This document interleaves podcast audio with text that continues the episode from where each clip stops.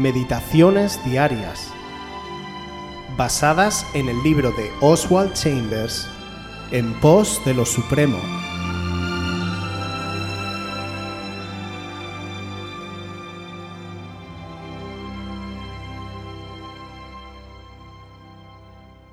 Las distracciones de nuestro estado de ánimo. Salmo 123, 3. Ten misericordia de nosotros, oh Yahvé, ten misericordia de nosotros, porque estamos muy hastiados del menosprecio. No debemos cuidarnos tanto del daño a nuestra fe en Dios, sino del daño a nuestro estado de ánimo.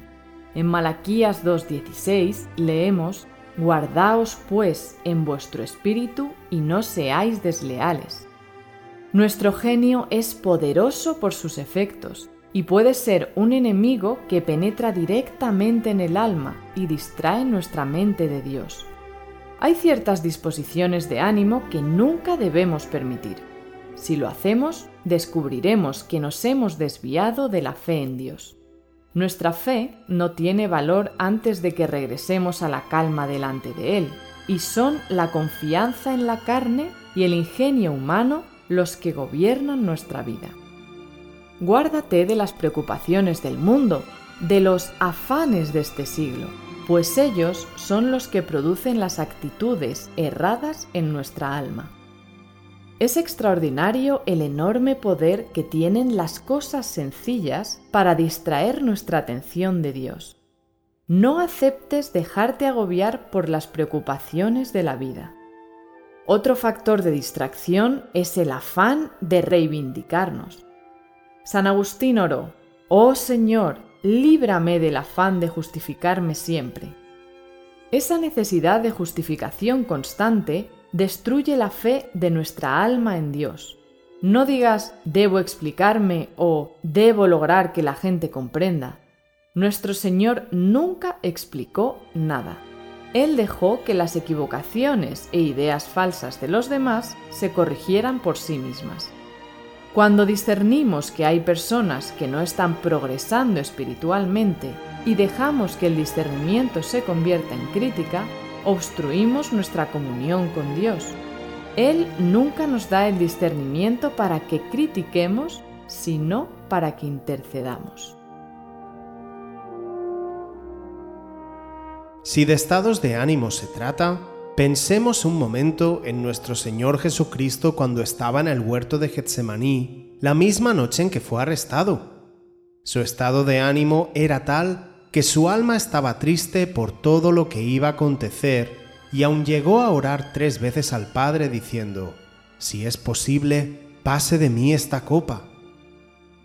Pero a continuación, su fe en Dios se fortaleció para decir, pero no se haga mi voluntad, sino la tuya. Así su espíritu quedó guardado para afrontar la cruz y con ello nuestra salvación. En otra ocasión, Jesús lloró con los que lloraban por la muerte de su amigo Lázaro, pero no dejó que su estado de ánimo le influyera, sino que con gran fe en el poder de Dios dijo, Lázaro, sal fuera de la tumba y la gloria de Dios se manifestó tremendamente en su vida, demostrando que Él era la resurrección y la vida. Vemos que la fe desempeña aquí un papel muy importante. La fe impide que el espíritu humano se apague frente a la realidad natural que podemos ver ante nosotros. En la segunda carta a los Corintios, en el capítulo 5, versículo 7, leemos, Porque por fe andamos, no por vista. Si dejamos que las circunstancias a nuestro alrededor sean lo que nos guía, estaremos siendo siempre presos de nuestra carne y nuestros sentimientos. Ya sea el desánimo, el sentimiento de injusticia, de tristeza, de impotencia o de rabia, todas estas son reacciones humanas que apelan a nuestra naturaleza más básica y nada tienen que ver con el espíritu. Aunque nos es lícito tener estos sentimientos en determinados momentos, si nos dejamos llevar por ellos, estaremos apartando a Dios de nuestra circunstancia. Seremos nosotros los que actuaremos según nuestro buen parecer y por supuesto erraremos, incluso dando paso a juicios contra otros y pecados como la rebeldía y la desobediencia. Antes que a los afanes de este siglo y las cosas de este mundo, escuchemos las palabras de Cristo a Marta tras la muerte de su hermano Lázaro. ¿No te he dicho que si crees verás la gloria de Dios?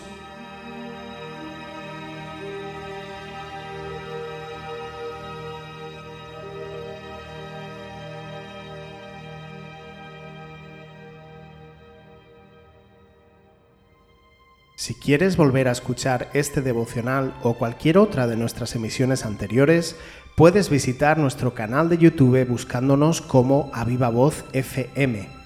También puedes ponerte en contacto con nosotros a través de nuestra página web www.avivavoz.es o mandarnos un correo electrónico a la dirección contacta@avivavoz.es.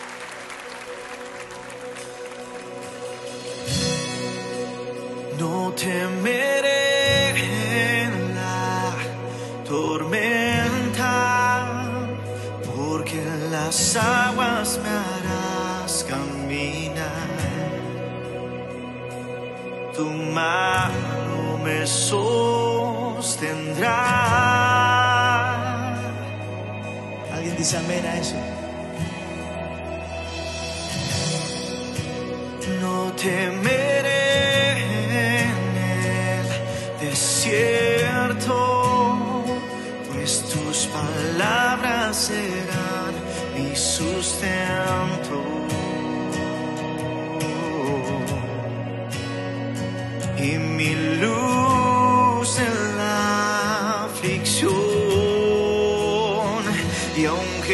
说。